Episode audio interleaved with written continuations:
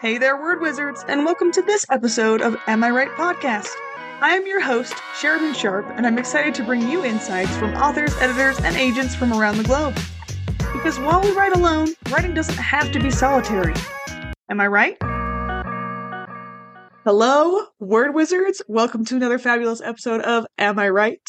Today, I have got multiple topics I am very excited to delve into with our lovely guest, Priyanka Taslim. She has got a little bit of a Jane Austen spinoff. She's got a little bit of All the Boys I Loved Before, which when I read that, I immediately was it was on my Goodreads right then. And she's just so fun. And I'm very excited to, you know, kind of delve into her mind and for you to get to know her. So, Priyanka, do you want to introduce yourself to the audience a little bit?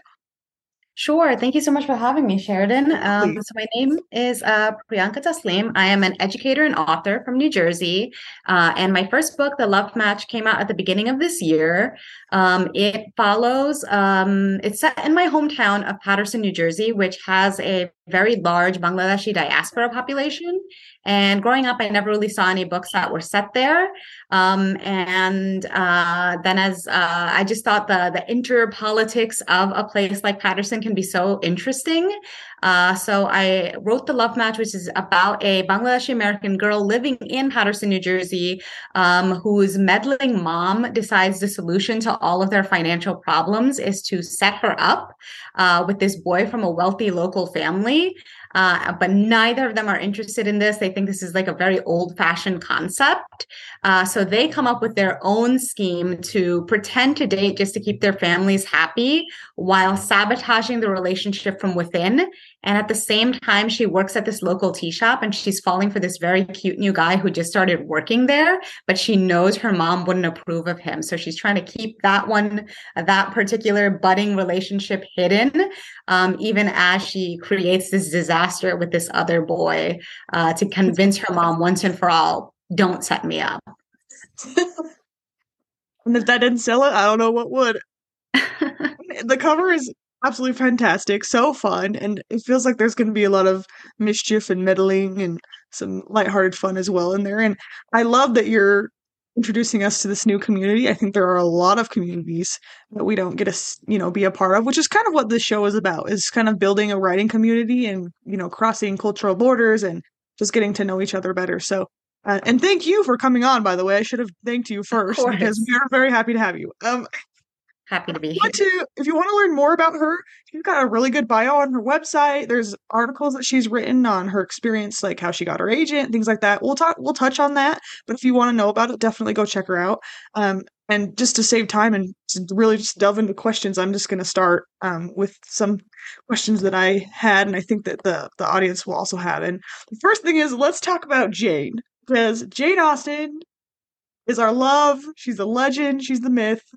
And I I mean, I am always one for a Jane Austen retelling. But I wanted to ask you, as far as retellings go, I mean my so my manuscript even uh, plays off of a Shakespeare play a little bit. And a concern that I always had at the beginning was was keeping it fresh and you know, it has this been done too much to be interesting? Obviously not. You're an example of this, but when you were creating this manuscript, was that a concern for you doing re- retellings of Jane Austen or did you not worry about keeping it fresh? Uh, so first of all, I want to say I'm an English teacher, and anytime I hear about Shakespeare, just all the hearts. Uh, so I, I'm definitely a future reader of of that book uh, someday. Right. I, I'm always excited when I hear about a Shakespeare retelling and Austen retelling. They are two of my favorite authors. Um, I did have that concern of wanting to keep it fresh um, because uh, there had actually been a few other uh, South Asian or Muslim retellings of Pride and Prejudice. It tends to be her most popular work um, mm-hmm. in the modern day. And uh, South Asian culture just kind of meshes with it really well because we still have the meddling moms, the meddling aunties, all of that. Um, so mm-hmm. I really wanted to be sure, even though there wasn't a Bangladeshi one yet, that it was still felt different. And the way that I went about it is that I kind of kept the heart of Austen's Pride and Prejudice, which is um, a story about family, a story about um, doing the, uh, the, what you feel like is the right thing from for your family, having a lot of love for your siblings, having this complicated relationship with your parents that's still ultimately loving. Because I feel like as frustrating as uh, Mrs. Bennet can be, her heart is in the right place. She's not right. saying any of these things because um, she doesn't feel love for her kids. It's because she feels this love that she she acts out the way that she does, mm-hmm. Um, and also just just uh, the the relation uh, Elizabeth's relationship with the world, where she's kind of telling us the social politics of her, world and introducing us to it. So those were the things that I really wanted to keep uh, within the book. Um, and so I kind of started out with Jane as as the seed, or Pride and Prejudice as the seed of like, okay, we're gonna have a meddling mom, we're gonna have sibling relationships, uh, we're going to have this this guy that seems very broody and and and complicated, and and they butt heads at first um, but I don't want to follow it beat by beat by beat. Um, especially as an English teacher, I feel like uh, when I read retellings, and this isn't necessarily a bad thing, but when I read retellings, I'll, I'll think, oh, okay, so this is that, this is the interpretation of that scene from the story. This is the interpretation yes. of that from the story. This character is meant to be this character. And that can be fun for me because I like to analyze. But once you've read a certain amount of the same retelling, it does all start to feel par for the course. Um, mm-hmm. Um, so I just started off with that little seed. And then after the beginning, I let myself tell the story however I want. So um, mm-hmm. in the mm. Love Match, for example, there is no um, there is no really Mr. Um, there's no Mr. Bingley character. There's no um his name is slipping me right now, but the Wickham. but the dad. Wickham. you know, yes, there's no yes. Wickham. Um Naeem, who's the boy that she starts working with in the uh uh, in the tea shop, he's kind of a combination of the two of them. He's got like Mr. Bingley's charming sunshine personality, um, and he he is this like viable other love interest for Zara, while Harun is like very clearly Mr. Darcy ish. But mm-hmm. because Naeem is more of a viable love interest, he's not like this automatic awful guy.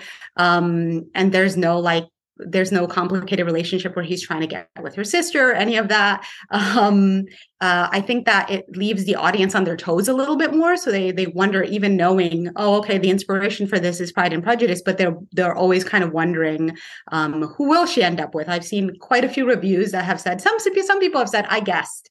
And i thought okay. But other people have said um, that it really did surprise them who she ends up with. So I think that that's mm. where kind of veers off course and keeps mm. things still fresh.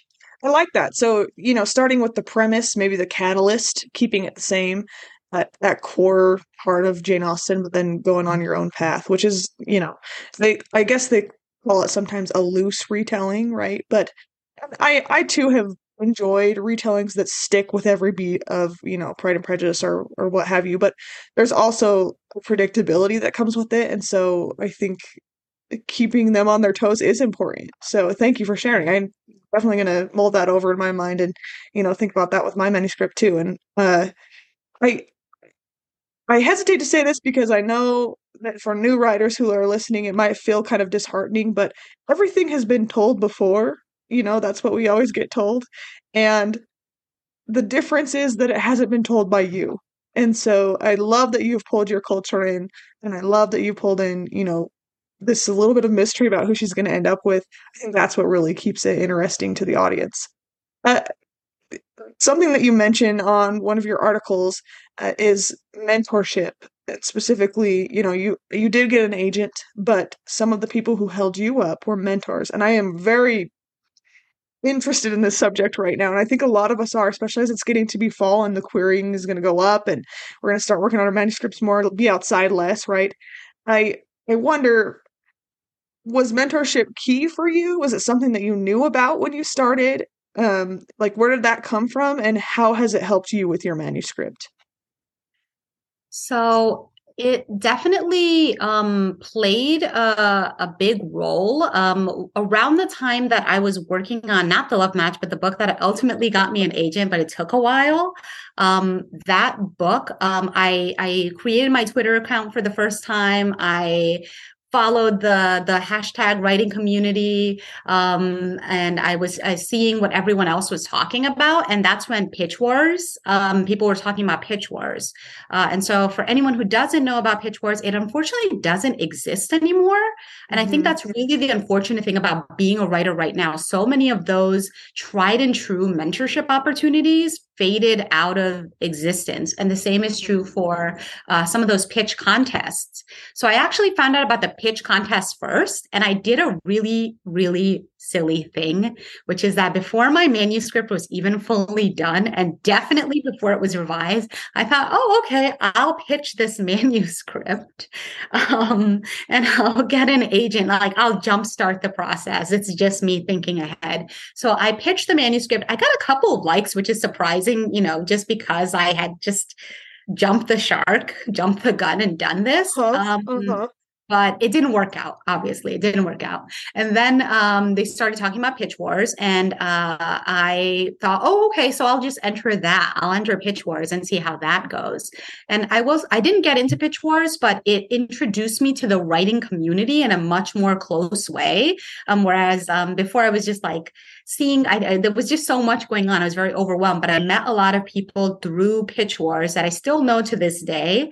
And i think that that's one of the most valuable things that i took away from it that even though i didn't get into mm. pitch wars i found this writing community. And i found um, critique partners i found beta readers um, some of whom who i still have to this day.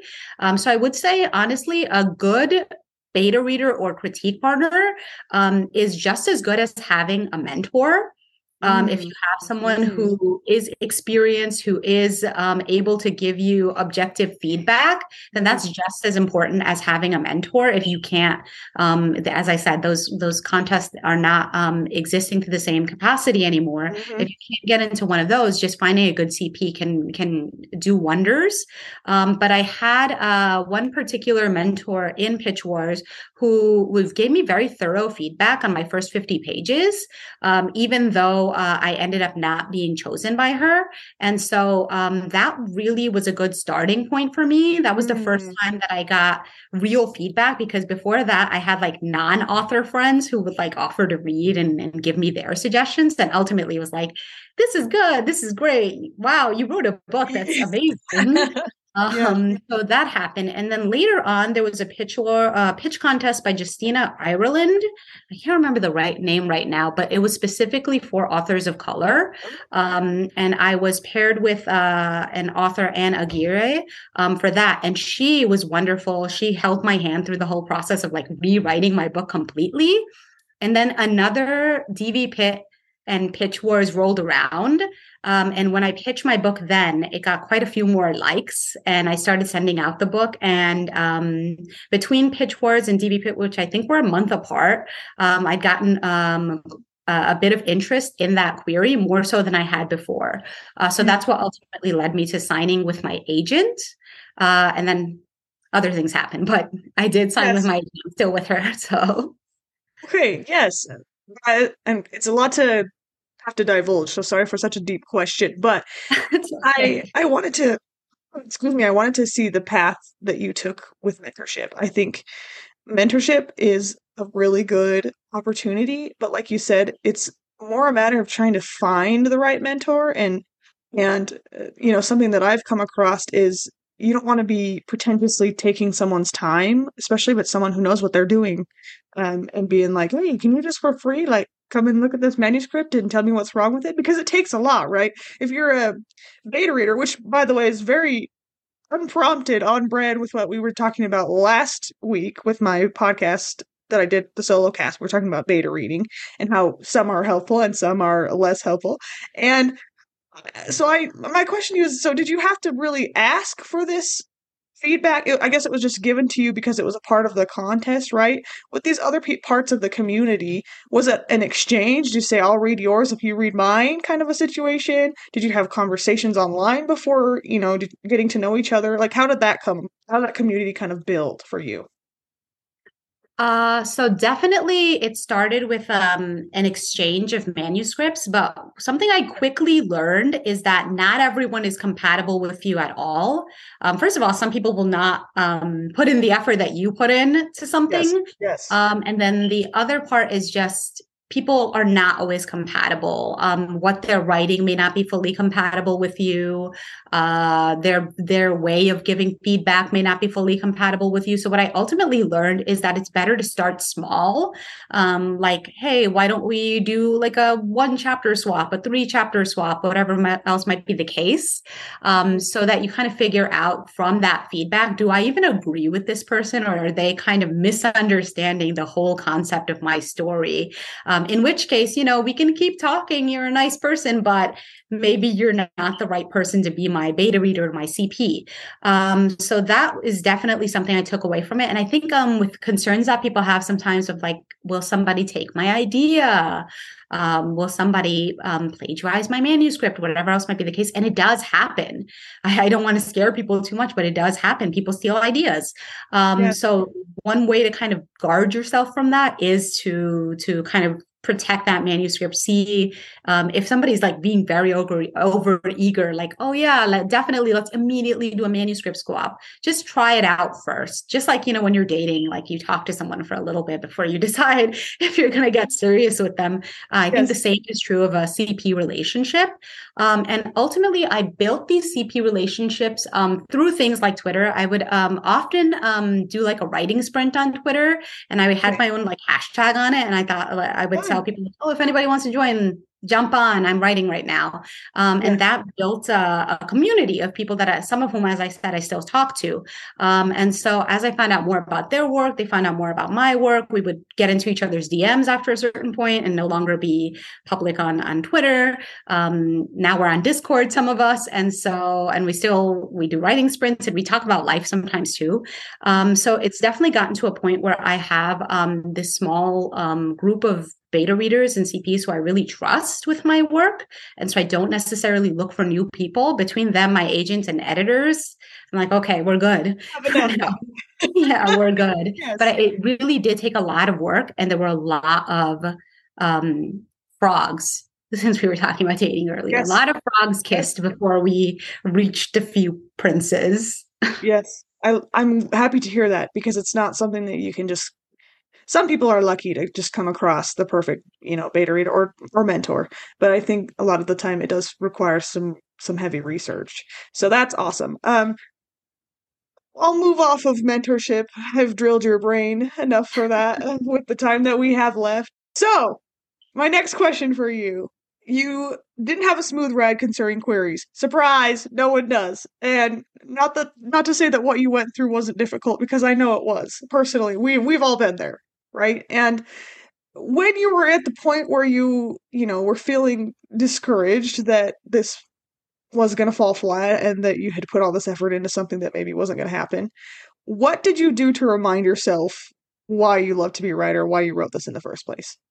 So, something that always happens to me, and I think this is true of writers in general, um, is that I can't stay away from it for too long. Like long before I knew that I wanted to be a published author, there were just always stories rolling around in my head. And they were kind of my escape from, um, I was like an anxious little kid. I still am, am. Like I've gotten better with my anxiety over the years. Um, sometimes I would have trouble sleeping. I still do. And like one of the remedies that ultimately came from that is that instead of thinking about my own problems as I'm going to sleep, I just think about things that my characters would be going through.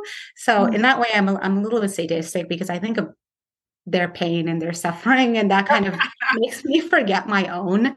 Um, but uh, but yeah. Um, so what I ultimately realized whenever I get to a point of hopelessness, I need to take a break um, and and kind of refill the will uh, the well as people talk about. I consume other media. I read. Um, if I, I, don't feel like reading or writing, I, I watch a lot of things. I play games, etc.